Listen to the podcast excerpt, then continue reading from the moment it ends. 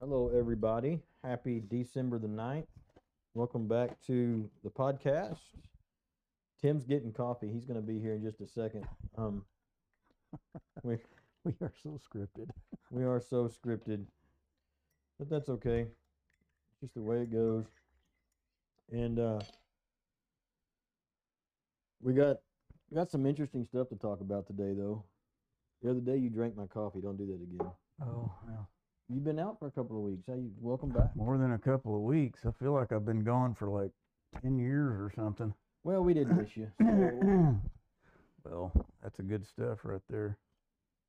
Um, as always, if you're out there and you are watching us ramble on, um, give us a thumbs up or give us a comment and share this thing. That's what that's what will help us. Is, I mean, unless you're just embarrassed of us, don't do that. But you know, if it's helpful to you, share it. And No, send us out as a term of embarrassment. We'll do that. You can even label that up there. This is an embarrassing thing to watch. here's Put what it out you there. don't do. Um, we've been we've been teaching at uh, a church in Athens um, called the Gates Community Church International, and um, Apostle Coleman, Alan Coleman, had us come out, and Tim was there Wednesday night. I was teaching here um, at our church, teaching the youth, and so um,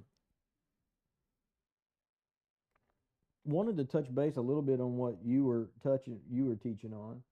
Um, and I, I listened to it, and I, I'm stumbling a little bit because I don't want to I don't want to give away the punchline either. But at the same time, Well, give the um, punchline. well, what we're what we're we're in there teaching, generally teaching. What we do is we teach kingdom vision. What does that mean? That means to try to see things the way God sees them, and, and to look into the relationships and the things the way God deals with people to figure out His nature and His character, to see how He's dealing with stuff. But specifically, we're we're targeting you know training some elders and pastoral types and Yeah. leadership type stuff. Now it's in a general congregational setting, but but targeting some of our teaching towards that. Um, and Tim was teaching Wednesday night about um, looking into kind of the diff. Well, I think basically, if you had to, if I had to title my sermon, that's you hear preachers say that all the time. Was what I got out of it, and tell me if this is wrong. Was is that an elder, because that was kind of the the context. Someone who's in an elder position, or maybe they're not in the official position, but they still are an elder Mhm. in the body of Christ may not look exactly like you expect them to look. Yeah, so yeah, yeah, yeah. So one of the things that uh, they were hoping that we would talk about over time uh, is the commitment of an elder in the position. You know, you're in the church, you know, and that there's you know there's sacrifice involved in that, there's time involved in that, th- th- those kind of things. Uh, and uh, there's all kinds of things out there you could read on these principles of how to lead or whatever you want to call it, and it and it would apply to an eldership if you're looking at it from a human perspective. But in the kingdom perspective, eldership uh, is basically a matured Christian, not Yeah. just in Bible knowledge, not just that they pray, not just that they do things. Uh, these are guys that, uh, and I would say girls are in that. So we're talking about a maturity level basically here. Uh, The kingdom looks at it that that- that's somebody that knows how to hang out with God Right. uh, in in terms of understanding who He is, and when He initiates with you, I'm not going to say you know how to respond. I'm going to say that you respond. Yeah. That makes sense. And so the way we did that Sunday uh, is I kind of found uh, I looked at I looked at the conversion of Paul the the apostle Paul. So that's in Acts nine. And most people know the story, so we're not going to get too deep into that. And if you don't, read Acts nine. and uh, the uh, so he he goes to the church. He gets letters from that church to go and attack people that are doing Christian church. So he- I guess he's talking to the Hebrews and the, the the their old way of doing church. And you know what? I'm not even really trying to talk negative about that they were doing it wrong. Uh, I think Paul was righteous in his acts and movements in that. Well, he thought that what he was doing was for God. Yeah, he did. He believed it. It was kind of arrogant, but he did. Uh, that's why I say it was genuine. At any rate, so he gets these letters. He's going to Damascus to catch Christian Jews and bring them up to answer for what they were doing. That's what he was doing. That's what he was doing when Stephen got stoned. yeah. So I mean, this guy's got a he's a dangerous individual to the Christians, and they know that. Yeah. So anyway, that's what he's going to do, and he's on his way, and God reveals Himself to him in a pretty abrupt way, uh, and he kind of responds.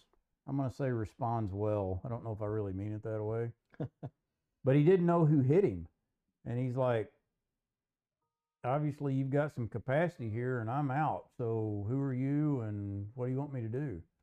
And he says, I'm Jesus. I'm the guy you're persecuting. Uh, now get up and go to Damascus. And it says that he got up. And it looks like he got up on his own physical power. Whether he got knocked off a horse or tripped and fell or whatever that happened, but it was a, it was a dramatic deal for him. It knocked him out where he forgot about he was Mr. Paul the man he was going, Who or whatever you are, Yeah. I respect what you just did. Yeah. Uh, he gets up and he's blind, can't see. So then we switch down, and in Damascus, there's a guy named Ananias. Now, if you're familiar with church and all that, you hear that name Ananias and you think of Ananias and Sapphira. Yes. And so uh, this is not that Ananias. Evidently, it was a. Con- I actually looked up what Ananias means, and I can't remember what it was, but uh, it's kind of cool. At any rate, so they get this guy named Ananias. Ananias is a nobody from nowhere from scriptural history, and this is the only time we read about him. Now you see a lot of those throughout scriptural history, which is kind of significant. Uh, but the but God speaks to him in a vision and says, I want you to go down and meet Paul and lay hands on him and pray uh, for him. And there's this, he has a conversation with God. Uh, Yeah. You know, you want me to go talk to that guy? Uh, from probably two different perspectives. Uh, let's see here. He says, But Ananias answered, this is in verse 13, chapter 9. Lord, I've heard from many about this man, how much harm he did to your saints in Jerusalem. Yeah. And So he little- knew he knew who Paul was. I don't think he'd ever dealt with him, but he knew what, who he was and what he was doing. And so Ananias makes that initial statement. And as a side note in there, uh, when he says your saints, it's not like mine and your saints.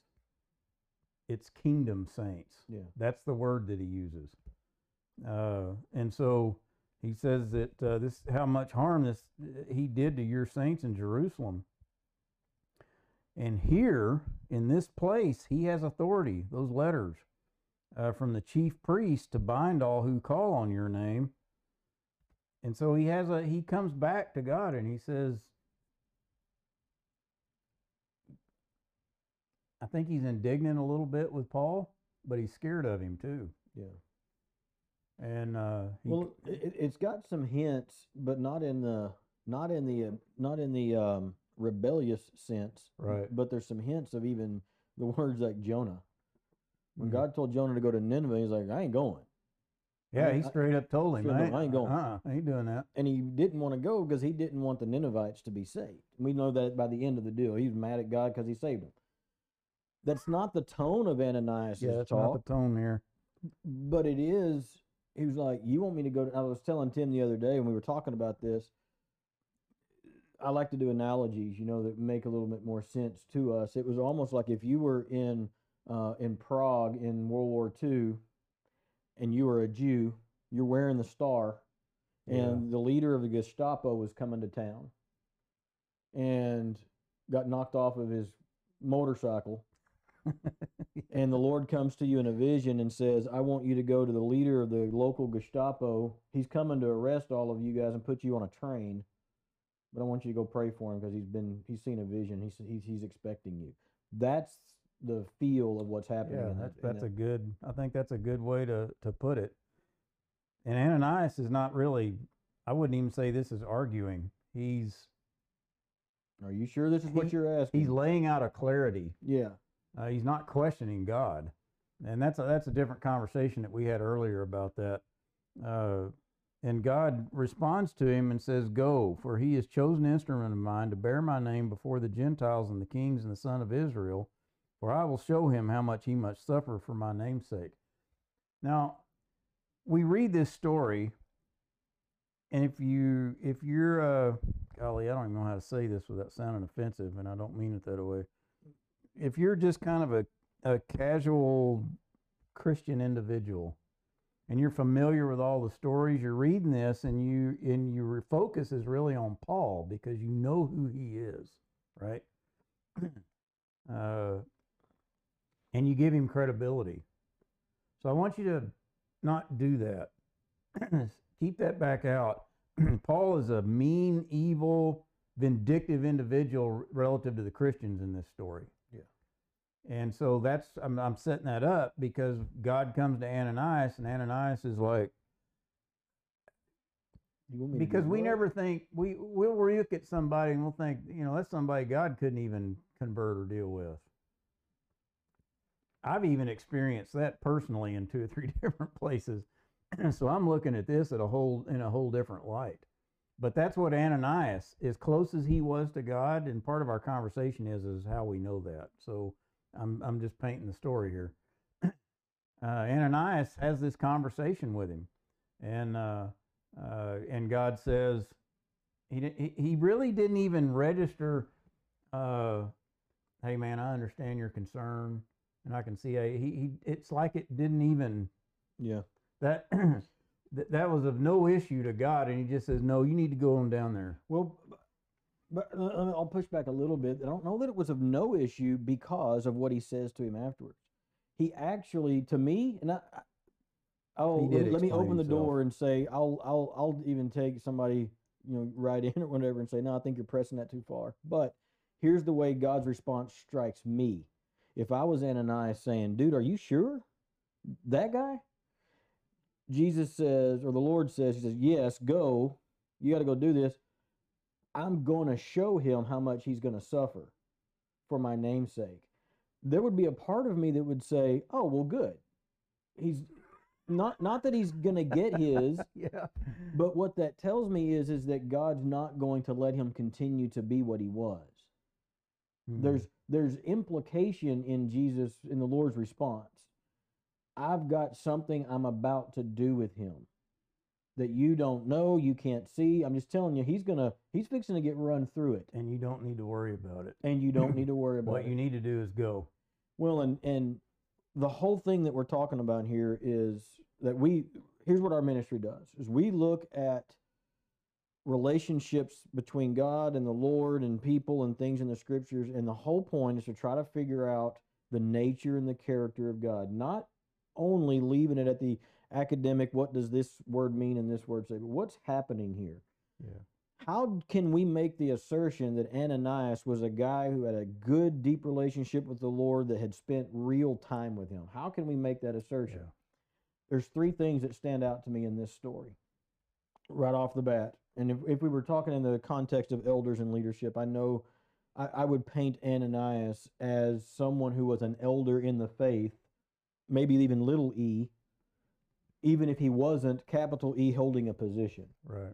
he was somebody to be trusted, listened to, and you know would be a great mentor, disciple maker.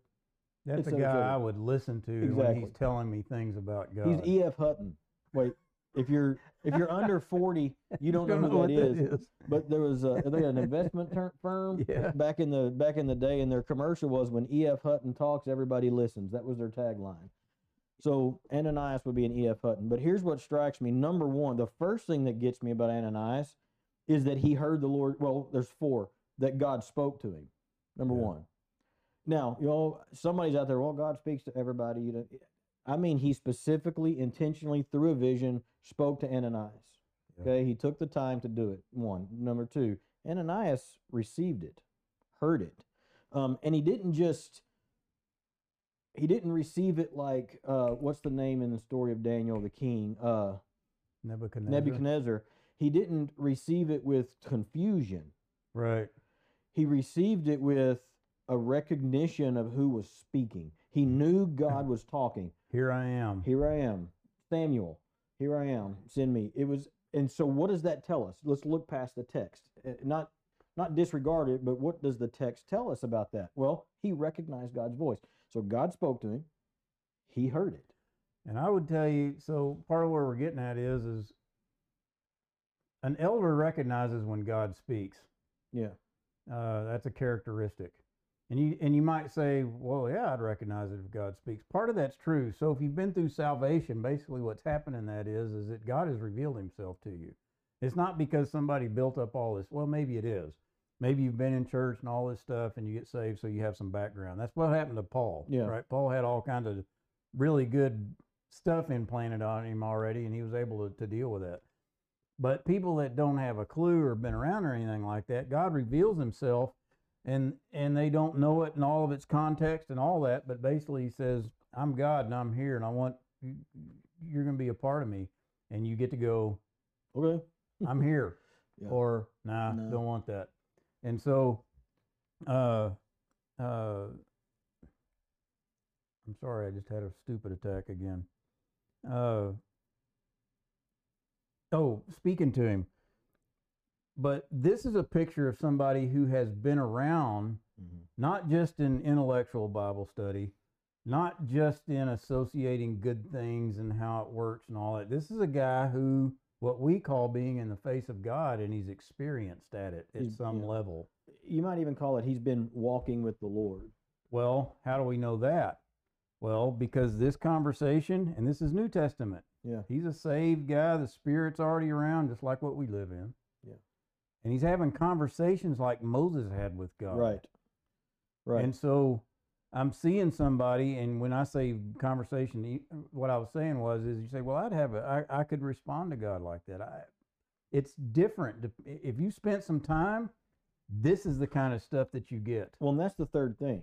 God spoke, he heard it, but then he he responded back to the Lord. And you see this throughout scripture. Yeah. And it's and, and it's it's I preached a sermon some months ago, maybe it was a year ago, about the response people have when they come face to face with the glory of the Lord and it's they go down as dead men. And there's that. This is a depiction that's beyond that initial Mm, yeah. uh, exposure. yeah. Okay. That's It's good. beyond that, oh my goodness, there he is. Because Moses had that at the burning bush. And that's that, and yeah. So when he reveals himself, that's kind of the response. It's the that you response. Take off your shoes on holy ground. What did he do? He ate dirt. That's Yeah. what he did. And trembled and blah, Yeah. blah, blah. But then you see Moses and his relationship with the Lord move beyond that to where the scriptures describe it as God talked to him like a friend. Yes. And you see when the golden calves, all the whole deal. God's, I'm going to destroy these nasty people. I'm tired of them. They've all they've done is complain. They're going down. And what does Moses do? Does he go, okay, Lord, we'll start over? It's not what he does. He says, you can't do that.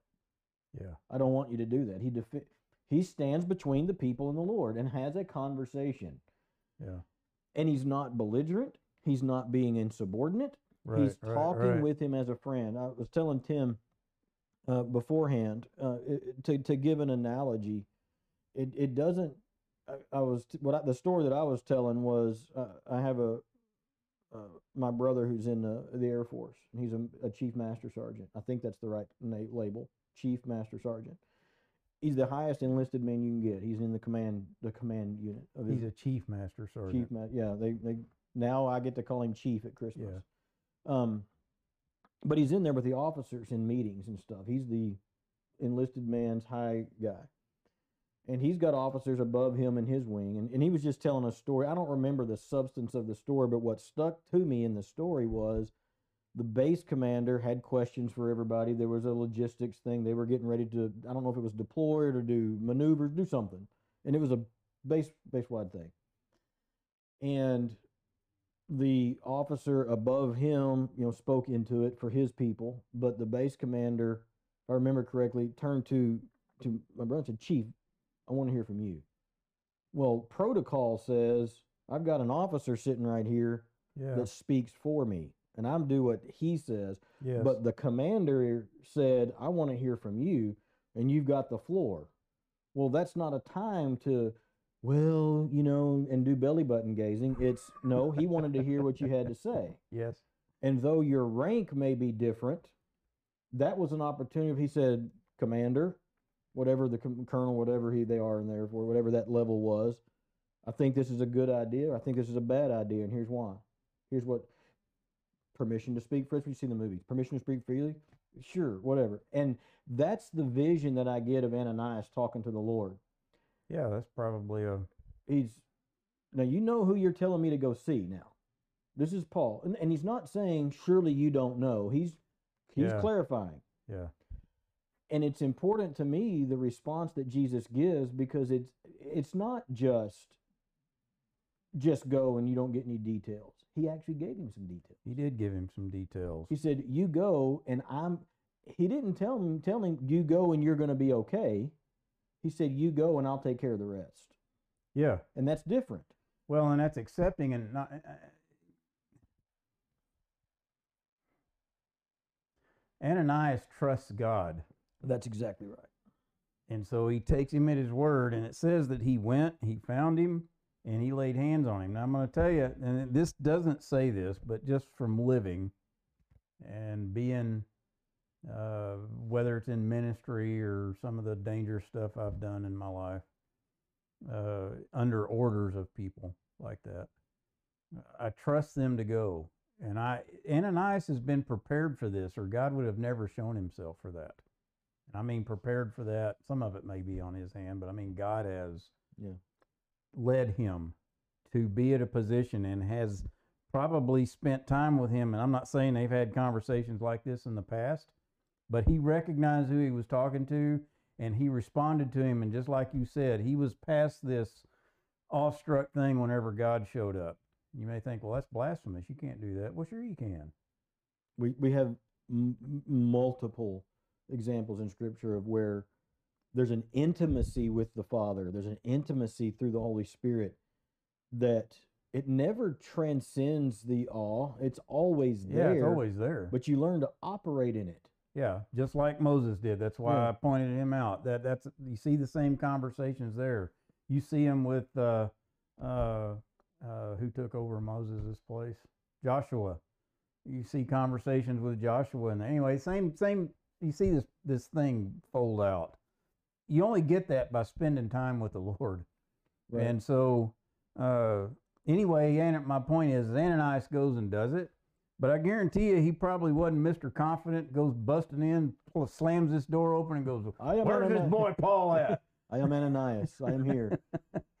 he, he probably was a little trepidatious walking into that Well, herd, just like the analogy you gave. The the Jew is going to pray for the Gestapo man. Well, I guarantee I, I have the I, I think visually, and I can see Ananias knocking on the door.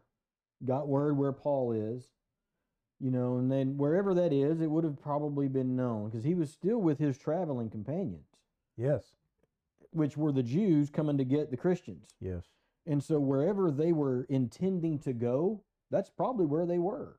And it was probably not a secret, whether it was at the synagogue or wherever. Well, he told him where it was at. He gave him specific directions. That's right, he the did. Street and the address, That's right.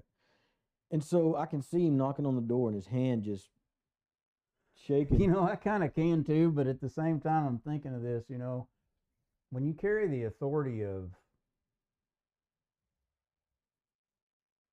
the creator? Or you mean a like, creator that knows what they're doing.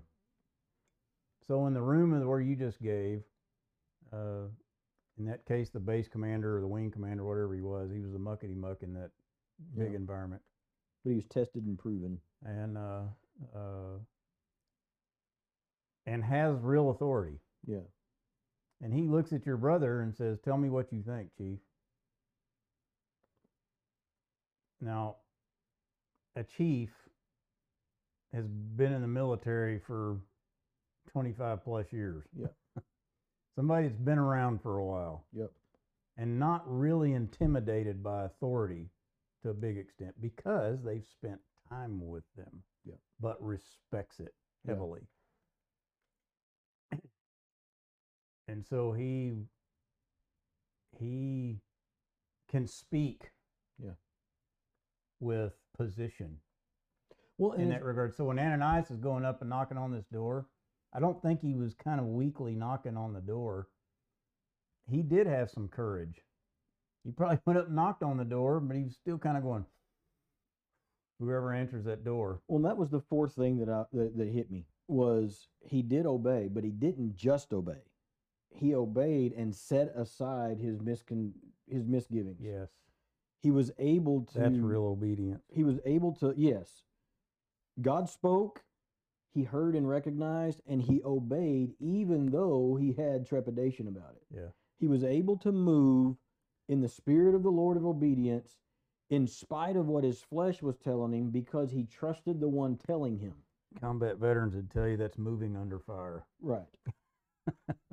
and that is an elder, Yes. whether it's positional or functional or just by time in the saddle. absolutely. And you see that all through the scripture. I'm not sure about this, Lord, but if that's what you want to do. And I was telling you earlier not to focus on Paul being the issue here. Uh, because we see Paul, we know that he was an elder, as apostle. We don't want to get into all those arguments, but my point is, is that he positionally could act like Ananias here. Don't miss Ananias in this picture. He was a part of Paul doing what he did, and you never hear about him again. Yeah, if it wasn't for Ananias, where would Paul be? And that's kind of the, the way you want to look at it. Is there was a situation that God wanted to move Paul through. And how did he want to do it? He used Ananias to do it. Ananias like had the capacity to say, I'm not going to go. Ain't no way I'm going into that third world country where they might kill me, even though you said so. You know, fill in the blank. Yeah. Yeah. However, he was able to go because of the trust that he had. Now, here here's the thing that we we I think we always have to boil it down to. And here's what people will say. Well, how do you get to be that guy? yeah. How do you get to be Ananias? Give me the five things. Give me the if we were writing a book, it would be the seven things to become a leader like Ananias or whatever. Oh, there isn't one. There's only one way to get to that place, and that's spending time with the Lord. And that's why every time we talk, it almost seems redundant, redundant in the first order? but it's not, and it's not trite. Yeah.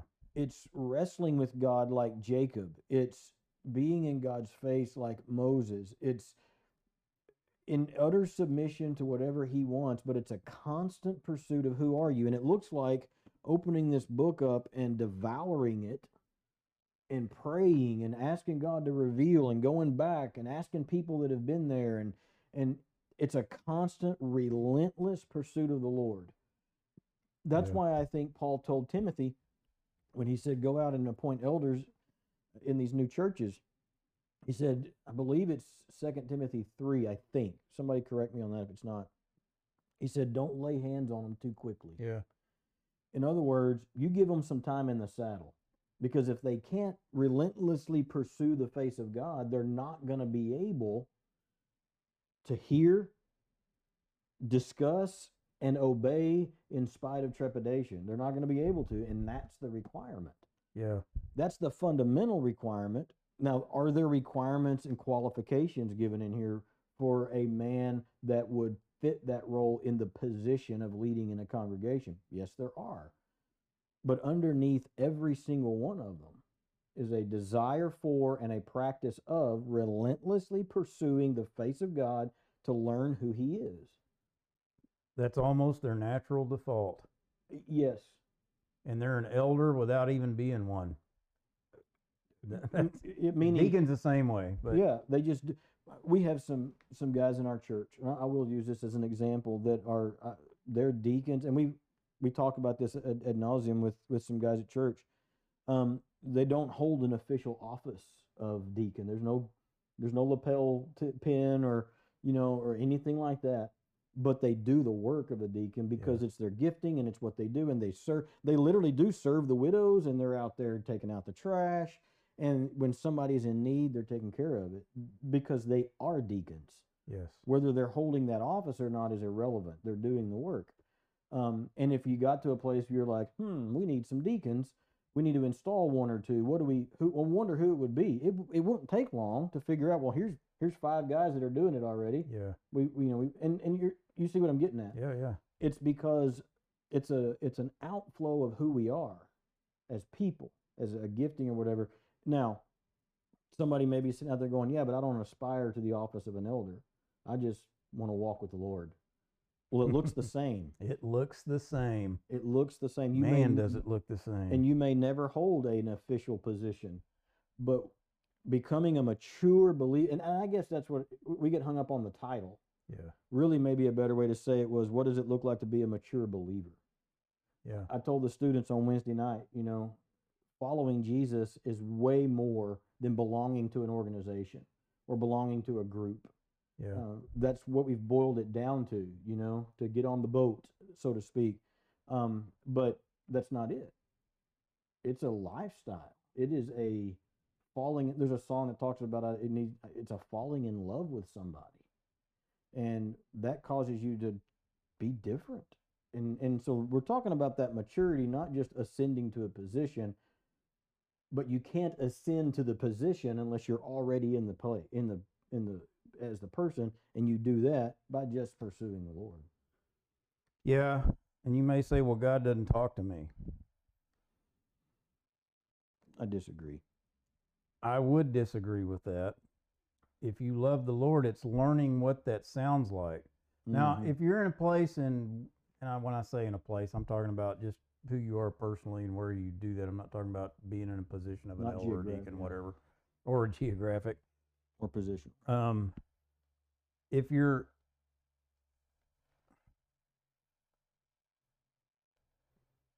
man, my brain is just terrible today. Speaking, God doesn't speak to me. Well, He does. Well, I will say if you're in a position, because that, that's a good analogy. I'm not beating you up if you are and you don't see it this way. But if you've been posted in a position, elder, deacon, nursery worker, whatever it is, uh, you're trying to live up to that position. I guarantee you, you are. I would too. Uh, You want to do a good job. want to do a good job. And maybe you weren't the best Christian. And what I mean by that, really knowing what you're doing. In the military, you find people all the time that are thrust in positions to have to deal with something, ain't got a clue. uh, and so that's not necessarily a bad thing. But what I am telling you is, is if you're in a, if you are in a position where people are looking to you and you haven't naturally, well, you haven't supernaturally been put in that place because you haven't spent the time. And I guarantee everybody in a position is guilty. They feel guilty because I I know I haven't spent the time trying to be this or do that. Does Yeah. that make sense? Mhm. I think we probably all done that. But somebody that's looking for you to pursue the kingdom, yes, you pursue the kingdom in those things, but don't pursue the kingdom so you can hold the spot. Right. And we talked about, well, God doesn't talk to me. Don't get lost in that. You may be doing it be, in a way where, well, if God speaks to me, it has to look like this. Right. You can't put God in a box like that. He is the creator, so he can do things that seem supernatural to you, but they're like breathing to him. And that was the whole Wednesday night, the contrast that was made with, between Ananias and Elisha. Is we see Elisha doing all, he was the prophet of God in the Old Testament, and it was like, you know, it just in it was intuitive. Yes. You know, it was like he woke up in the morning knowing what the Lord wanted him to do and talked with him and whatever. Poor Gehazi, his guy, you know, in the story that we used Wednesday, didn't know what was happening. He had to pray, his eyes would be opened. Oh, look. And, and we, we kind of hold these guys up like, well, that's what we expect the Yeah. prophet of God. to- This is what we expect it to look like when God speaks. Well, the flip side of that is Ananias, just a guy hanging out at the house Yeah. Hearing Yeah. hearing the news stories come over the wire about this dude Saul coming out to round up all the Christians Yeah. and has a vision about it Yes. and it it abruptly interrupts his daily life and he's not Elisha he's just a guy pursuing and walking with the Lord in his Yes. local context Yes. he's just a guy and and we're always talking about the humanity of the of the biblical characters because it's so easy to forget that they were people Yeah. dealing with all of the junk that we deal with. And And whatever your junk you're dealing with, you can find a scenario where that's there. and you may have to look for it sometimes. yeah. But I mean, to to wrap up, one of the, the thing we wanted to, to really talk about today was I'll use the term elders, but put a put a little lowercase e on it. Uh, let's use the word mature believers. yeah. Mature believers don't always look like what you expect them to look like, especially if you think the only thing they can look like is Elisha Yeah. or the pastor Yeah. or you fill in the blank. I would say that those guys are mature, but I also have met some really mature people that never held an office. yeah. Uh, I'll I'll give you a case in point. I don't have it in here anymore. I don't think. Yeah, I do. There's a wooden. You can't see it. There's a wooden sign behind me, and it's called the King's Daughters. And it was a plaque on the outside of a Sunday school room at Martins Mill Baptist Church, and it was the widows. Mm, yeah. Miss Johnny was in there. Your Aunt Johnny was in there, and um, Miss Lena was in there for a while. Mm. Um, and uh, I just lost her name. Uh, Miss Virginia. Miss Virginia, and uh, Miss Johnny was a real tall lady. She was like six two, six three, something like. I mean, I don't know. She was tall, and uh, I'd see her at church every Sunday, and uh, she'd bend down and kiss me on the forehead right here every single time she saw me, and just loved on me. And you'd walk in that room with those ladies, and they'd have their big old Bibles open, super giant print because they were old and couldn't see. And you would just listen to them talk. I would love to just sit in there and listen to them. And then there's Miss Virginia, whose husband went up into the pasture to do something on the tractor and didn't come back. And she went up and found him. He'd had an accident and he died there. And she buried several children. Yeah. And every year on her birthday, the Sunday after her birthday, she would stand up in front of the church and give her testimony of the, how God had been good to her that year. And I'll never forget one of the last times she did it. I was waiting for the big warm fuzzy, and she stood up there and asked the church to forgive her and ask God to grant her repentance. And we're like, What? You're like 90 years old. You are a soldier, a, a hero of the faith. And she started confessing bitterness and anger towards people that she needed to let down, that she'd been holding on to. And some of them were in the room That's somebody that converses with the Lord right there. every single day. And when Yeah. you talked to them, and so eh, why am I talking about them? Because they never held a position of elder. Yeah. They never were a deacon. They were just elders of the faith. They were mature believers. And you could tell when you talked with them. Uh, Mother Singleton at the gates. Yeah. We sat down and talked with her a few weeks ago before church started, and we're just listening to her talk. And we're, I look over, and Tim and I are both tears coming, just listen to because the spirit's just oozing out of her in Oh, yeah. everyday conversation. That's somebody who spent time with the Lord. That's powerful stuff. And my comment about, well, God doesn't speak to me, He is speaking to you. And part of that learning curve is learning when He's doing that and how He does it for you. Because how He speaks to me, baby, completely different. You got visions, you got just sounds like just outside conversation, you got spirit conviction. I mean, there's all kinds of You've got the word, you've got Yes. the testimony of others, and and we know he does that because of what he said about Moses.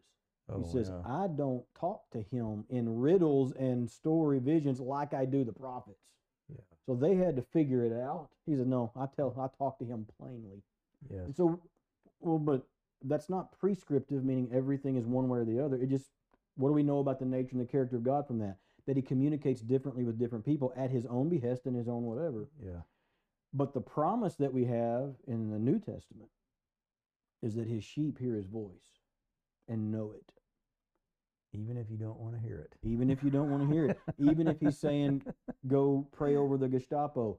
Wh- Whatever he's saying, the thing that strikes me about Ananias is, is when the shepherd spoke, the sheep understood. Yes, they did. He never questioned whether or not God was speaking, he was clarifying what he was wanting him to do. Yeah. And once that was clarified, he went Yeah. because of who was speaking. That's the mark. Yeah. That's the mark of the mature believer. That, Yeah. that we're always pushing to, because people in our culture, it's just, it's the air we breathe. How do I become a better X? Fill in the blank.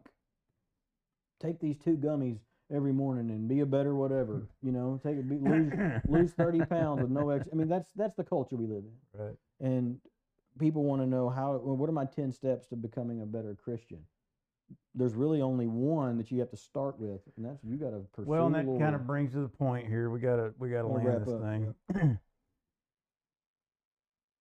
I listen to Matt tell me about the kingdom, so I'll know what God wants me to do. That's a legitimate teaching function, but the mature Christian, the elder type, God tells you Himself. Yeah. Now I'm telling you that from my own walk. I listen to people I respect but I spend time with the Lord and and work that out, and He reveals things to me. And sometimes it's not easy, and sometimes it's plain as day. Yeah. Uh, but the mature Christian is the one that's getting it straight out of Him, just like these old ladies he was talking about in the room. You couldn't go in there without watching them going over the scriptures with each other, and it's like the angels are sitting there talking about the Oh, man, kingdom. it was incredible yeah That's that's people who know what God sounds like and like spending time with Him. well and and even if you're listening to someone that you respect that's why we teach the bible study training Yeah. be a berean what did they do it says they were more noble than the thessalonians because they checked everything that they heard to make sure it was so just because i respect tim doesn't mean that everything tim says is right It's two. No, it's not. And but through the scriptures and the reve- when God reveals things to us in the scriptures through the Spirit, through prayer, through Tim, through somebody else, through whatever, it's still God revealing Himself. Yeah. That's how. And so, how do I become a mature Christian? You pursue the Lord. Well, I don't know how to pursue the Lord. Well, that's a problem because it's actually not a complicated process. You get in here, you pray, and you ask Him. You just you. I'm trying to think of an analogy for pursuing. Well, I would tell you if you say I don't know how to pursue him or I have and he hadn't said anything, he probably has. He just didn't do it the way you thought he should. it to be. Yeah. So I would that- I would encourage you to chill out and Yes. keep at it. Yes. You may be in the desert for a while. You may, but that doesn't mean He's not there. Yes. Bible study, prayer, fellowship with the saints, worship. Those are the things, the important things that help us pursue God. Um, there's no checklist. There's no formula. And I will. I would even go so far as to say, when you're in that dark spot of you're not even sure about anything, that that quiet place of prayer that has a genuine heart that says, "I don't know, but I sure would like to," Yeah. is a good place to be. That's a good place to be. Appreciate you. We'll Yeah. holler at y'all next time. Man, I'm glad you're back today. Me too. Good to have you. Good to have somebody to talk to. We love you guys. I don't know if anybody was even listening today, but well, if you listen to it on the backside, see you later. We love y'all. If I can get my mouse to work, we're actually gonna get out of here.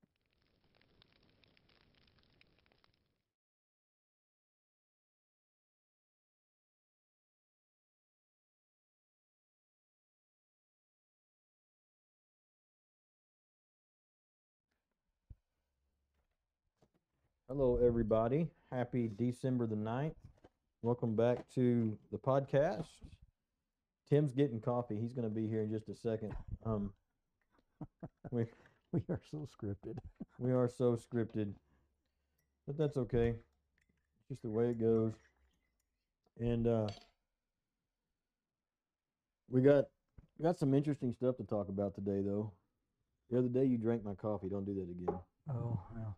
You've been out for a couple of weeks. How you? Welcome back. More than a couple of weeks. I feel like I've been gone for like 10 years or something. Well, we did miss you. so- well, that's a good stuff right there. Um, as always, if you're out there and you are watching us ramble on, um, give us a thumbs up or give us a comment and share this thing. That's what that's what will help us. Is, I mean, unless you're just embarrassed of us, don't do that. But you know, if it's helpful to you, share it. And No, send us out as a term of embarrassment. We'll do that. You can even Here's- label that up there. This is an embarrassing thing to watch. here's Put what it out you there. don't do. Um, we've been we've been teaching at uh, a church in Athens um, called the Gates Community Church International, and um, Apostle Coleman, Alan Coleman, had us come out, and Tim was there Wednesday night. I was teaching here um, at our church, teaching the youth, and so um, wanted to touch base a little bit on what you were touching, you were teaching on. Um,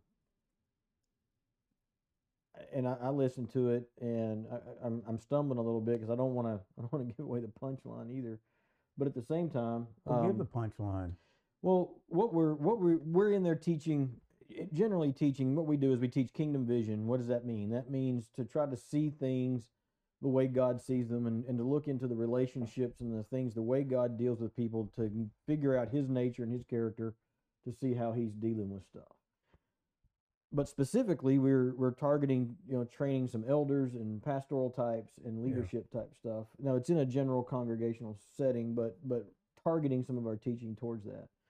Um, and Tim was teaching Wednesday night about um, looking into kind of the diff. Well, I think basically, uh, if you had to, if I had to title my sermon, that's you hear preachers say that all the time. Was what I got out of it, and tell me if this is wrong. Was is that an elder, because that was kind of the the context.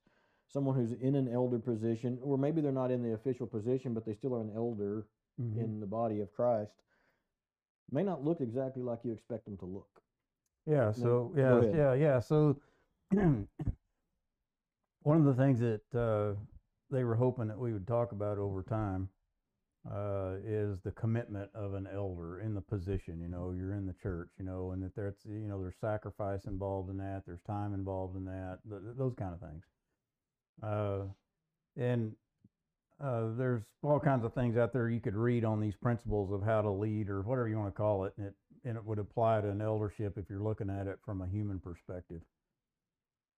But in the kingdom perspective, eldership uh, is basically a matured Christian, not Yeah. just in Bible knowledge, not just that they pray, not just that they do things. Uh, these are guys that, uh, and I would say girls are in that. So we're talking about a maturity level basically here. Uh, The kingdom looks at it that that- that's somebody that knows how to hang out with God Right. uh, in in terms of understanding who He is, and when He initiates with you, I'm not going to say you know how to respond. I'm going to say that you respond. Yeah. That makes sense.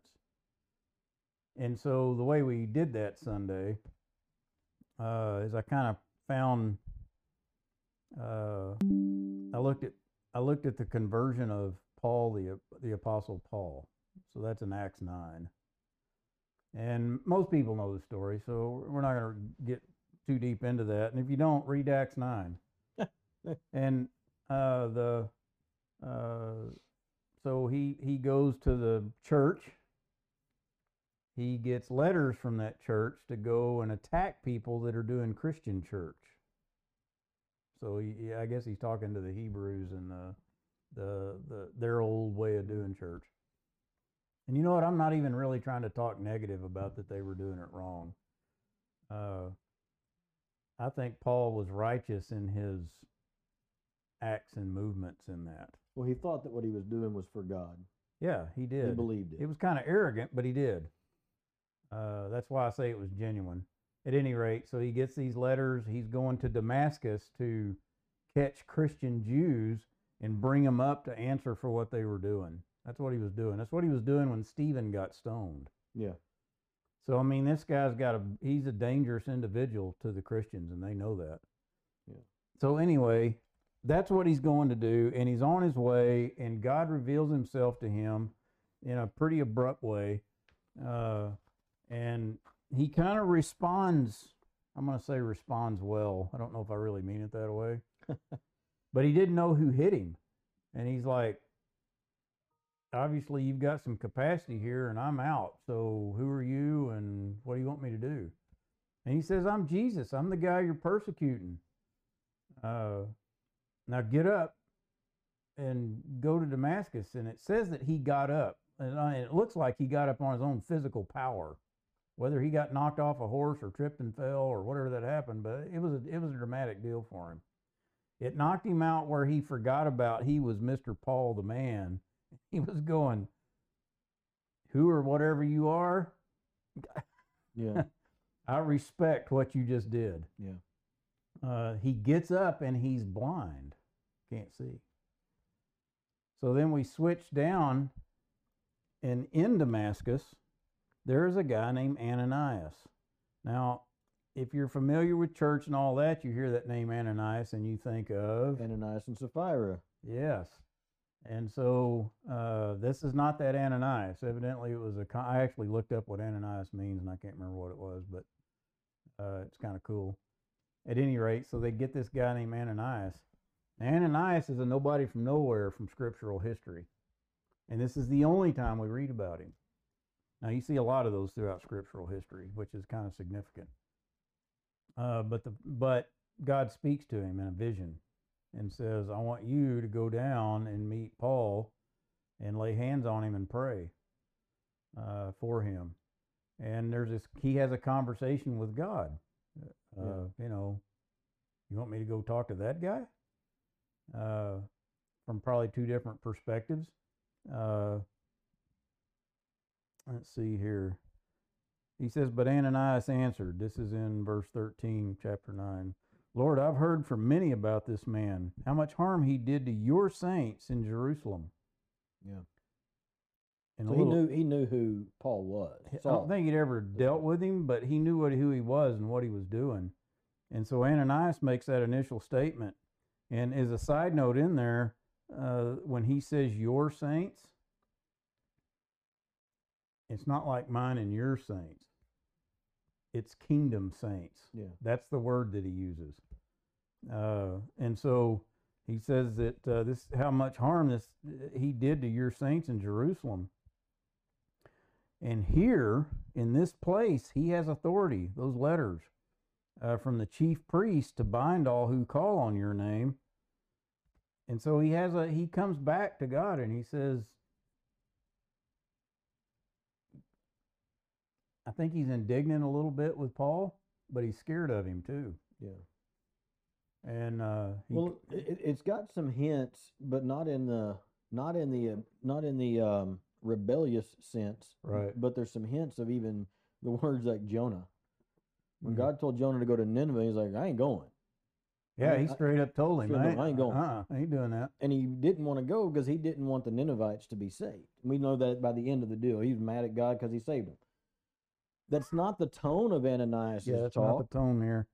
but it is he was like you want me to go to, i was telling tim the other day when we were talking about this i like to do analogies you know that make a little bit more sense to us it was almost like if you were in uh, in prague in world war ii and you were a jew you're wearing the star Yeah. and the leader of the gestapo was coming to town and got knocked off of his motorcycle and the Lord comes to you in a vision and says, I want you to go to the leader of the local Gestapo. He's coming to arrest all of you guys and put you on a train. But I want you to go pray for him because he's been he's seen a vision. He's he's he's expecting you. That's the feel of what's happening. Yeah, that's that, that's a good. I think that's a good way to to put it. And Ananias is not really. I wouldn't even say this is arguing. He's Are you sure this is what you're asking? he's laying out a clarity. yeah. Uh, he's not questioning God, and that's a, that's a different conversation that we had earlier about that. Uh, and God responds to him and says, "Go, for he is chosen instrument of mine to bear my name before the Gentiles and the kings and the son of Israel. For I will show him how much he must suffer for my name's sake." Now, we read this story, and if you if you're uh, golly, I don't even know how to say this without sounding offensive, and I don't mean it that way if you're just kind of a, a casual Christian individual and you're familiar with all the stories, you're reading this and you and your focus is really on Paul because you know who he is, right? uh, and you give him credibility. So I want you to not do that. Keep that back out. Paul is a mean, evil, vindictive individual relative to the Christians in this story. And so that's I'm I'm setting that up because God comes to Ananias and Ananias is like You want me to do because we what? never think we we'll look at somebody and we'll think you know that's somebody God couldn't even convert or deal with. I've even experienced that personally in two or three different places, so I'm looking at this at a whole in a whole different light. But that's what Ananias, as close as he was to God, and part of our conversation is is how we know that. So I'm I'm just painting the story here. Uh, Ananias has this conversation with him, and uh, uh, and God says he he really didn't even register. Uh, hey man, I understand your concern, and I can see a, he he. It's like it didn't even Yeah. that that that was of no issue to God, and he just says, no, you need to go on down there. Well, but uh, I'll push back a little bit. I don't know that it was of no issue because of what he says to him afterwards. He actually, to me, and I, I'll let, let me open the himself. door and say I'll I'll I'll even take somebody you know right in or whatever and say no, I think you're pressing that too far. But here's the way God's response strikes me. If I was Ananias saying, "Dude, are you sure that guy?" Jesus says, or the Lord says, He says, "Yes, go. You got to go do this." I'm going to show him how much he's going to suffer for my namesake. There would be a part of me that would say, "Oh, well, good. He's not not that he's going to get his, yeah, but what that tells me is is that God's not going to let him continue to be what he was. Mhm. There's there's implication in Jesus in the Lord's response. I've got something I'm about to do with him that you don't know, you can't see. I'm just telling you, he's gonna he's fixing to get run through it, and you don't need to worry about it. and you don't need to worry about What it. you need to do is go. Well, and and the whole thing that we're talking about here is that we here's what our ministry does is we look at relationships between God and the Lord and people and things in the scriptures and the whole point is to try to figure out the nature and the character of God, not only leaving it at the academic what does this word mean and this word say, but what's happening here? Yeah. how can we make the assertion that Ananias was a guy who had a good, deep relationship with the Lord that had spent real time with him? How can we make that assertion? Yeah. There's three things that stand out to me in this story right off the bat. And if, if we were talking in the context of elders and leadership, I know I, I would paint Ananias as someone who was an elder in the faith, maybe even little e, even if he wasn't capital E holding a position Right. he was somebody to be trusted, listened to, and you know would be a great mentor, disciple maker. That's a- guy I would listen to when he's telling me things about God. He's E.F. Hutton. Wait, if you're if you're under forty, you don't know who that what is. But there was a, they had an investment firm Yeah. back in the back in the day, and their commercial was when E.F. Hutton talks, everybody listens. That was their tagline. So Ananias would be an E.F. Hutton. But here's what strikes me: number one, the first thing that gets me about Ananias is that he heard the Lord. Well, there's four that God spoke to him. Number Yeah. one. Now, you know, somebody's out there. Well, God speaks to everybody. You know, I mean, he specifically, intentionally, through a vision, spoke to Ananias. Yeah. Okay, he took the time to do it. One, number two, Ananias received it, heard it, um, and he didn't just. He didn't receive it like uh, what's the name in the story of Daniel the king, uh, Nebuchadnezzar. Nebuchadnezzar. He didn't receive it with confusion. Right. He received it with a recognition of who was speaking. He knew God was talking. Here I am. Here I am, Samuel. Here I am. Send me. It was, and so what does that tell us? Let's look past the text, Uh, not not disregard it, but what does the text tell us about that? Well, he recognized God's voice, so God spoke to him. He heard it. And I would tell you, so part of where we're getting at is, is an elder recognizes when God speaks. Yeah, Uh, that's a characteristic. And you and you might say, well, yeah, I'd recognize it if God speaks. Part of that's true. So if you've been through salvation, basically what's happened in that is, is that God has revealed Himself to you. It's not because somebody built up all this. Well, maybe it is.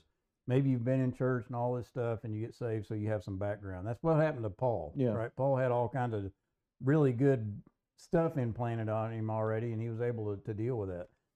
But people that don't have a clue or been around or anything like that, God reveals Himself, and and they don't know it in all of its context and all that. But basically, He says, "I'm God and I'm here, and I want you, you're going to be a part of me." And you get to go, Okay. I'm here, Yeah. or nah, No. don't want that. And so, uh, uh, I'm sorry, I just had a stupid attack again. Uh, oh, speaking to him. But this is a picture of somebody who has been around, Mhm. not just in intellectual Bible study, not just in associating good things and how it works and all that. This is a guy who, what we call being in the face of God, and he's experienced at it at He's- some yeah. level. You might even call it he's been walking with the Lord. Well, how do we know that? Well, because this conversation, and this is New Testament, Yeah. he's a saved guy, the Spirit's already around, just like what we live in. Yeah. And he's having conversations like Moses had with God. Right. Right. And so I'm seeing somebody, and when I say conversation, what I was saying was, is you say, well, I'd have a, I, I could respond to God like that. I, it's different. If you spent some time, this is the kind of stuff that you get. well, and that's the third thing. God spoke, he heard it, but then he he responded back to the Lord. And you see this throughout scripture. Yeah. And it's and, and it's it's I preached a sermon some months ago, maybe it was a year ago, about the response people have when they come face to face with the glory of the Lord and it's they go down as dead men. And there's that. This is a depiction that's beyond that initial Mm, yeah. uh, exposure. yeah. Okay. That's It's good. beyond that, oh my goodness, there he is. Because Moses had that at the burning bush. And that's that, and yeah. So when he reveals himself, that's kind of the response. It's the that you have. response. Take off your shoes on holy ground. What did he do? He ate dirt. That's Yeah. what he did. And trembled and blah, Yeah. blah, blah. But then you see Moses and his relationship with the Lord move beyond that to where the scriptures describe it as God talked to him like a friend. Yes. And you see when the golden calves, all the whole deal. God's, I'm going to destroy these nasty people. I'm tired of them. They've all they've done is complain. They're going down. And what does Moses do? Does he go, okay, Lord, we'll start over? It's not what he does. He says, you can't do that. Yeah. I don't want you to do that. He defi- he stands between the people and the Lord and has a conversation. Yeah. And he's not belligerent. He's not being insubordinate. Right. He's right, talking right. with him as a friend. I was telling Tim uh, beforehand uh, it- to to give an analogy. It it doesn't. I, I was t- what I, the story that I was telling was uh, I have a uh, my brother who's in the, the Air Force and he's a, a chief master sergeant. I think that's the right label, chief master sergeant. He's the highest enlisted man you can get. He's in the command the command unit of his He's a chief master sergeant. chief ma- yeah they they now i get to call him chief at christmas Yeah. um but he's in there with the officers in meetings and stuff he's the enlisted man's high guy and he's got officers above him in his wing. And, and he was just telling a story. I don't remember the substance of the story but what stuck to me in the story was the base commander had questions for everybody. There was a logistics thing. They were getting ready to i don't know if it was deploy or do maneuvers do something. And it was a base base wide thing. And the officer above him, you know, spoke into it for his people, but the base commander, if I remember correctly, turned to to my brother said, "Chief, I want to hear from you."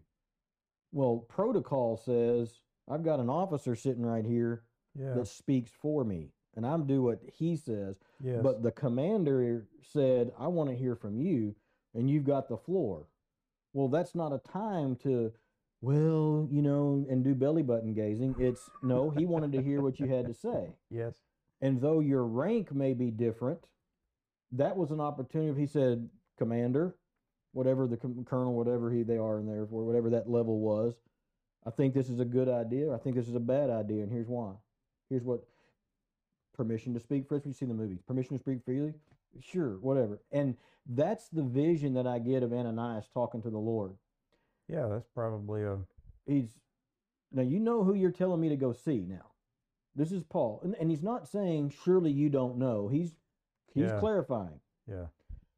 And it's important to me the response that Jesus gives because it's it's not just just go and you don't get any details. He actually gave him some details. He did give him some details. He said, "You go, and I'm he didn't tell him tell him you go and you're going to be okay. He said you go and I'll take care of the rest. Yeah. And that's different. Well, and that's accepting and not. Uh, Ananias trusts God. That's exactly right. And so he takes him at his word, and it says that he went, he found him, and he laid hands on him. Now, I'm going to tell you, and this doesn't say this, but just from living and being, uh, whether it's in ministry or some of the dangerous stuff I've done in my life, uh, under orders of people like that, I trust them to go. And I Ananias has been prepared for this, or God would have never shown himself for that. And I mean prepared for that. Some of it may be on his hand, but I mean God has Yeah. led him to be at a position and has probably spent time with him. And I'm not saying they've had conversations like this in the past, but he recognized who he was talking to and he responded to him. And just like you said, he was past this awestruck thing whenever God showed up. You may think, well, that's blasphemous. You can't do that. Well, sure you can. We we have m- multiple examples in Scripture of where there's an intimacy with the Father. There's an intimacy through the Holy Spirit that it never transcends the awe. It's always there. Yeah, it's always there. but you learn to operate in it. Yeah, just like Moses did. That's why Yeah. I pointed him out. That that's you see the same conversations there. You see him with uh, uh, uh, who took over Moses' place, Joshua. You see conversations with Joshua, and anyway, same same. You see this this thing fold out. You only get that by spending time with the Lord. Right. And so, uh, anyway, An- my point is, Ananias goes and does it, but I guarantee you, he probably wasn't Mr. Confident. Goes busting in, pull- slams this door open, and goes, I am "Where's this boy Paul at?" I am Ananias. I am here. he, he probably was a little trepidatious walking into that Well, herd, just and- like the analogy you gave. The the Jew is going to pray for the Gestapo man. Well, I guarantee I, I have the, I, I think visually, and I can see Ananias knocking on the door. Got word where Paul is, you know, and then wherever that is, it would have probably been known because he was still with his traveling companions, Yes, which were the Jews coming to get the Christians. yes. And so wherever they were intending to go, that's probably where they were. And it was probably not a secret, whether it was at the synagogue or wherever. Well, he told him where it was at. He gave him specific directions. That's right, he the did. Street and the address, That's right. And so I can see him knocking on the door and his hand just shaking. You know, I kind of can too, but at the same time, I'm thinking of this. You know, when you carry the authority of the creator? Or you mean a like, creator that knows what they're doing. So in the room of where you just gave, uh, in that case, the base commander or the wing commander, whatever he was, he was a muckety muck in that big Yeah. environment, but he was tested and proven. and uh, uh, and has real authority. Yeah. And he looks at your brother and says, "Tell me what you think, Chief." Now, a chief has been in the military for 25 plus years. Yeah. Somebody that's been around for a while Yep. and not really intimidated by authority to a big extent because they've spent time with them, Yeah. but respects it heavily. And so he he can speak Yeah. with position Well, in that regard. So when Ananias is going up and knocking on this door, I don't think he was kind of weakly knocking on the door. He did have some courage. He probably went up and knocked on the door, but he was still kind of going, whoever answers that door. well, that was the fourth thing that I that, that hit me was he did obey, but he didn't just obey. He obeyed and set aside his miscon his misgivings. Yes, He was able to that's real obedience. he was able to yes god spoke he heard and recognized and he obeyed even though he had trepidation about it Yeah. he was able to move in the spirit of the lord of obedience in spite of what his flesh was telling him because he trusted the one telling him Combat veterans would tell you that's moving under fire. right and that is an elder Yes. whether it's positional or functional or just by time in the saddle. absolutely. And you see that all through the scripture. I'm not sure about this, Lord, but if that's what you want to do. And I was telling you earlier not to focus on Paul being the issue here. Uh, because we see Paul, we know that he was an elder, his apostle. We don't want to get into all those arguments, but my point is, is that he positionally could act like Ananias here. Don't miss Ananias in this picture. He was a part of Paul doing what he did, and you never hear about him again.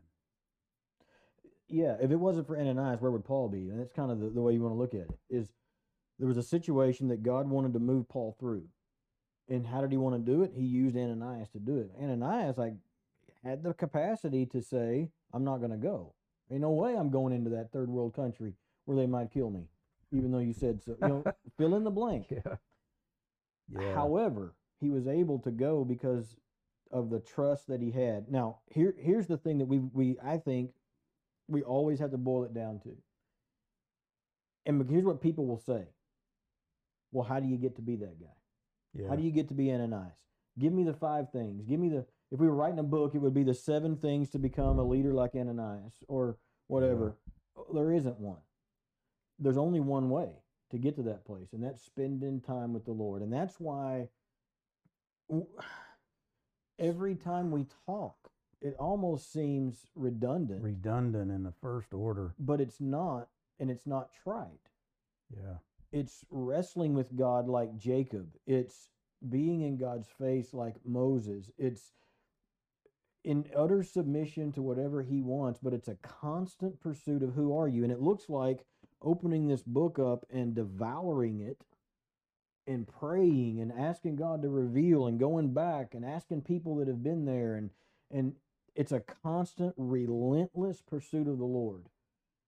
That's Yeah. why I think Paul told Timothy when he said go out and appoint elders in these new churches he said i believe it's Second timothy 3 i think somebody correct me on that if it's not he said don't lay hands on them too quickly Yeah. in other words you give them some time in the saddle because if they can't relentlessly pursue the face of god they're not going to be able to hear discuss and obey in spite of trepidation they're not going to be able to and that's the requirement Yeah. that's the fundamental requirement. Now, are there requirements and qualifications given in here for a man that would fit that role in the position of leading in a congregation? Yes, there are. But underneath every single one of them is a desire for and a practice of relentlessly pursuing the face of God to learn who he is. That's almost their natural default. Yes. And they're an elder without even being one. That's, it- meaning deacon's the same way, but yeah, they just we have some some guys in our church. I will use this as an example that are uh, they're deacons, and we we talk about this ad, ad nauseum with with some guys at church. Um, they don't hold an official office of deacon. There's no there's no lapel t- pin or you know or anything like that. But they do the work of a deacon because it's their gifting and it's what they do, and they serve. They literally do serve the widows, and they're out there taking out the trash and when somebody's in need they're taking care of it because they are deacons yes. whether they're holding that office or not is irrelevant they're doing the work um, and if you got to a place where you're like hmm we need some deacons we need to install one or two what do we who I wonder who it would be it, it wouldn't take long to figure out well here's here's five guys that are doing it already Yeah. we, we you know we, and and you you see what i'm getting at Yeah. Yeah. it's because it's a it's an outflow of who we are as people as a gifting or whatever now somebody may be sitting out there going yeah but i don't aspire to the office of an elder i just want to walk with the lord well it looks the same It looks the same. it looks the same you Man, n- does it look the same. and you may never hold an official position but becoming a mature believer and i guess that's what we get hung up on the title yeah. really maybe a better way to say it was what does it look like to be a mature believer Yeah. I told the students on Wednesday night, you know, following Jesus is way more than belonging to an organization or belonging to a group. Yeah. Uh, that's what we've boiled it down to, you know, to get on the boat, so to speak. Um, but that's not it. It's a lifestyle. It is a falling. There's a song that talks about uh, it needs. It's a falling in love with somebody, and that causes you to be different. And and so we're talking about that maturity, not just ascending to a position, but you can't ascend to the position unless you're already in the play in the in the as the person, and you do that by just pursuing the Lord. Yeah. And you may say, well, God doesn't talk to me. I disagree. I would disagree with that. If you love the Lord, it's learning what that sounds like. Now, Mhm. if you're in a place and and I, when I say in a place, I'm talking about just who you are personally and where you do that. I'm not talking about being in a position of an Not elder, geographic, deacon, whatever, or a geographic. or position. Um, if you're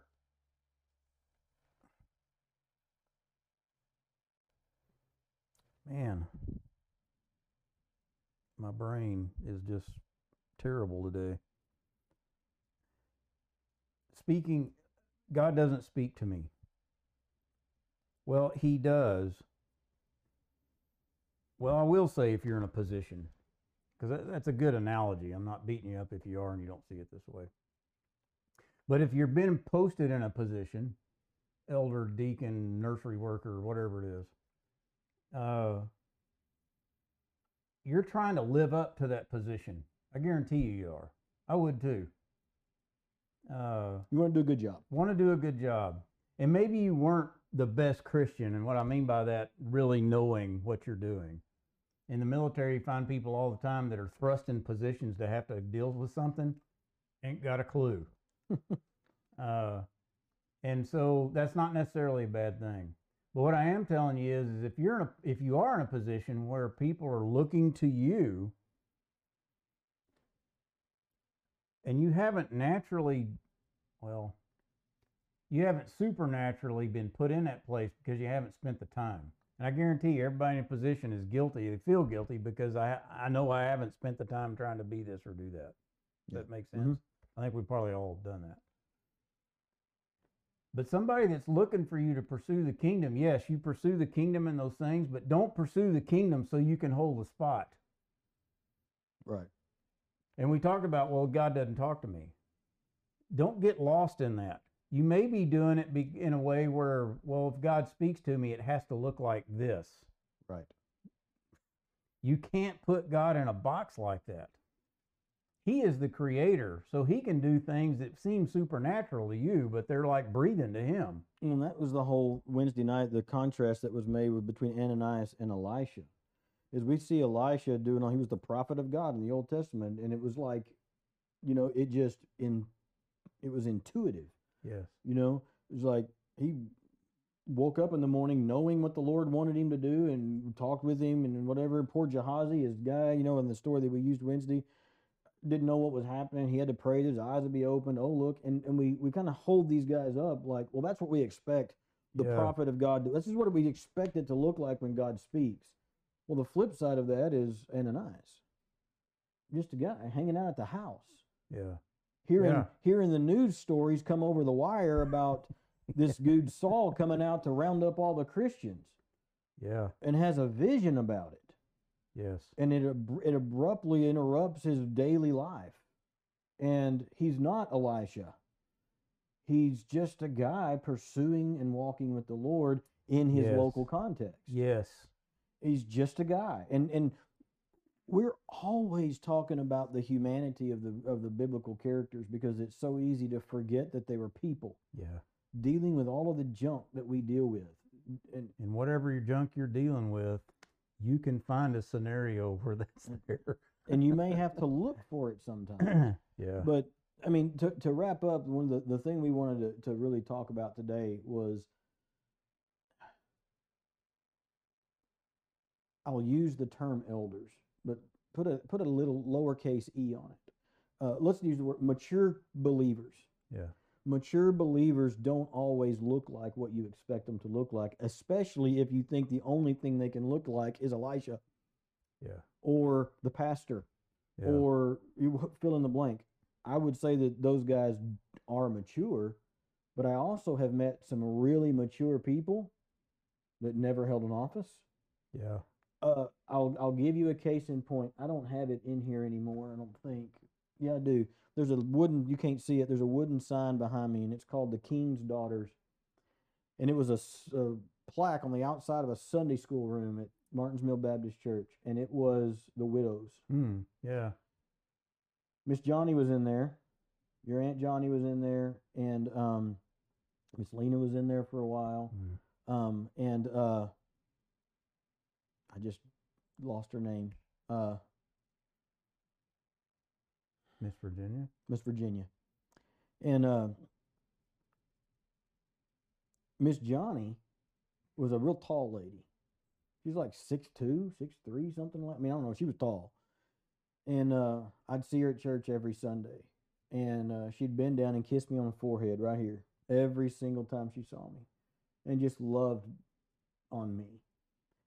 And you'd walk in that room with those ladies, and they'd have their big old Bibles open, super giant print because they were old and couldn't see. And you would just listen to them talk. I would love to just sit in there and listen to them. And then there's Miss Virginia, whose husband went up into the pasture to do something on the tractor and didn't come back. And she went up and found him. He'd had an accident and he died there. And she buried several children. Yeah. And every year on her birthday, the Sunday after her birthday, she would stand up in front of the church and give her testimony of the, how God had been good to her that year. And I'll never forget one of the last times she did it. I was waiting for the big warm fuzzy, and she stood up there and asked the church to forgive her and ask God to grant her repentance. We're like, what? You're like 90 years old. You are a soldier, a, a hero of the faith. And she started confessing bitterness and anger towards people that she needed to let down, that she'd been holding on to.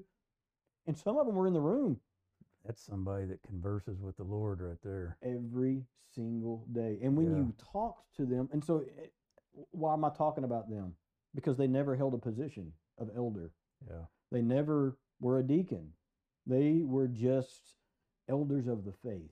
They were mature believers. And you could tell when you talked with them. Uh, Mother Singleton at the gates. Yeah. We sat down and talked with her a few weeks ago before church started, and we're just listening to her talk. And we're, I look over, and Tim and I are both tears coming. just listen to because the spirit's just oozing out of her Oh, in yeah. everyday conversation. That's somebody who spent time with the Lord. That's powerful stuff. And my comment about well, God doesn't speak to me. He is speaking to you, and part of that learning curve is learning when He's doing that and how He does it for you. Because how He speaks to me, baby, completely different. You got visions. You got just sounds like just outside conversation. You got spirit conviction. I mean, there's all kinds of things. You've got the that. word, you've got Yes. the testimony of others, and and we know he does that because what he said about Moses. Oh, he says, yeah. "I don't talk to him in riddles and story visions like I do the prophets." So they had to figure it out. He said, "No, I tell, I talk to him plainly." yes. And so, well, but that's not prescriptive, meaning everything is one way or the other. It just, what do we know about the nature and the character of God from that? That he communicates differently with different people at his own behest and his own whatever. Yeah. But the promise that we have in the New Testament is that his sheep hear his voice and know it. Even if you don't want to hear it. Even if you don't want to hear it. Even if he's saying, go pray over the Gestapo. Whatever he's saying, the thing that strikes me about Ananias is, is when the shepherd spoke, the sheep understood. Yes, they did. He never questioned whether or not God was speaking. He was clarifying what he was wanting him to do. yeah. And once that was clarified, he went. Yeah. because of who was speaking. That's the mark.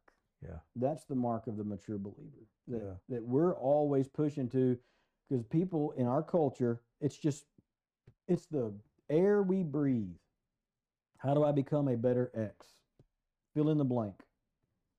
Take these two gummies every morning and be a better whatever. Hmm. You know, take be, lose lose thirty pounds with no X. I mean, that's that's the culture we live in Right. and people want to know how well, what are my 10 steps to becoming a better christian there's really only one that you have to start with and that's you got to pursue Well, and that Lord. kind of brings to the point here. We gotta we gotta We'll land this up, thing. I listen to Matt tell me about the kingdom, so I'll know what God wants me to do. that's a legitimate teaching function. But the mature Christian, the elder type, God tells you Himself. Yeah. Now I'm telling you that from my own walk. I listen to people I respect, but I spend time with the Lord and and work that out, and He reveals things to me. And sometimes it's not easy, and sometimes it's plain as day. Yeah. Uh, but the mature Christian is the one that's getting it straight out of Him, just like these old ladies he was talking about in the room. You couldn't go in there without watching them going over the scriptures with each other, and it's like the angels are sitting there talking about the oh, kingdom. Man, it was incredible. Yeah. That's that's people who know what God sounds like and like spending time with Him. Well, and and even if you're listening to someone that you respect, that's why we teach the Bible study training. Yeah. Be a Berean. What did they do? It says they were more noble than the Thessalonians because they checked everything that they heard to make sure it was so. Just because I respect Tim doesn't mean that everything Tim says is right. It's two. No, it's not. And but through the scriptures and the reve- when God reveals things to us in the scriptures through the Spirit, through prayer, through Tim, through somebody else, through whatever, it's still God revealing Himself. Yeah. That's how. And so, how do I become a mature Christian? You pursue the Lord. Well, I don't know how to pursue the Lord. Well, that's a problem because it's actually not a complicated process. You get in here, you pray, and you ask Him. You just you. I'm trying to think of an analogy for pursuing. Well, I would tell you if you say I don't know how to pursue Him or I have and He hadn't said anything, He probably has. He just didn't do it the way you You thought He should. it to be. Yeah. So I would that- I would encourage you to chill out and Yes. keep at it. Yes. You may be in the desert for a while. You may, but that doesn't mean He's not there. Yes. Bible study, prayer, fellowship with the saints, worship. Those are the things, the important things that help us pursue God. Um, there's no checklist. There's no formula. And I will. I would even go so far as to say, when you're in that dark spot of you're not even sure about anything, that that quiet place of prayer that has a genuine heart that says, "I don't know, but I sure would like to," Yeah. is a good place to be. That's a good place to be. Appreciate you. We'll Yeah. holler at y'all next time. Man, I'm glad you're back today. Me too. Good to have you. Good to have somebody to talk to. We love you guys. I don't know if anybody was even listening today, but well, if you listen to it on the backside, see you later. We love y'all. If I can get my mouse to work, we're actually gonna get out of here.